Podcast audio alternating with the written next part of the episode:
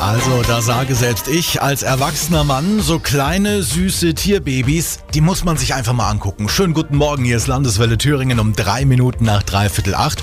Und für einen Zoo sind Tierbabys natürlich auch ein Glücksfall, denn wir erinnern uns nur mal an Eisberg Knut. Das war ja Wahnsinn, welche Menschenmassen da plötzlich in den Berliner Zoo geströmt sind. Und so kleine Tierbabys, ja, die würden auch dem Erfurter Zoo mal gut tun, oder? Zoodirektorin Sabine Merz, wie sieht's denn aus mit Nachwuchs bei den Tieren? Irgendwo was geplant? Wir planen den im Prinzip ähm, regulär zum Beispiel bei unseren Haustierformen und zum Beispiel bei den Nashörnern. Stecken Sie die Tiere dann einfach zusammen und dann äh, mal gucken, wann es rappelt im Karton oder wie läuft das? Das Wichtige ist, dass die Tiere sich ordnungsgemäß vertragen. Tiere haben natürlich, wie Menschen auch, Vorlieben untereinander. Und wenn wir merken, die vertragen sich nicht, dann gucken wir, wo die besser hinpassen. Und das ist eben das, was wir als Zoos auch imitieren. Wenn wir merken, die Tiere mögen sich nicht, dann müssen wir Maßnahmen ergreifen.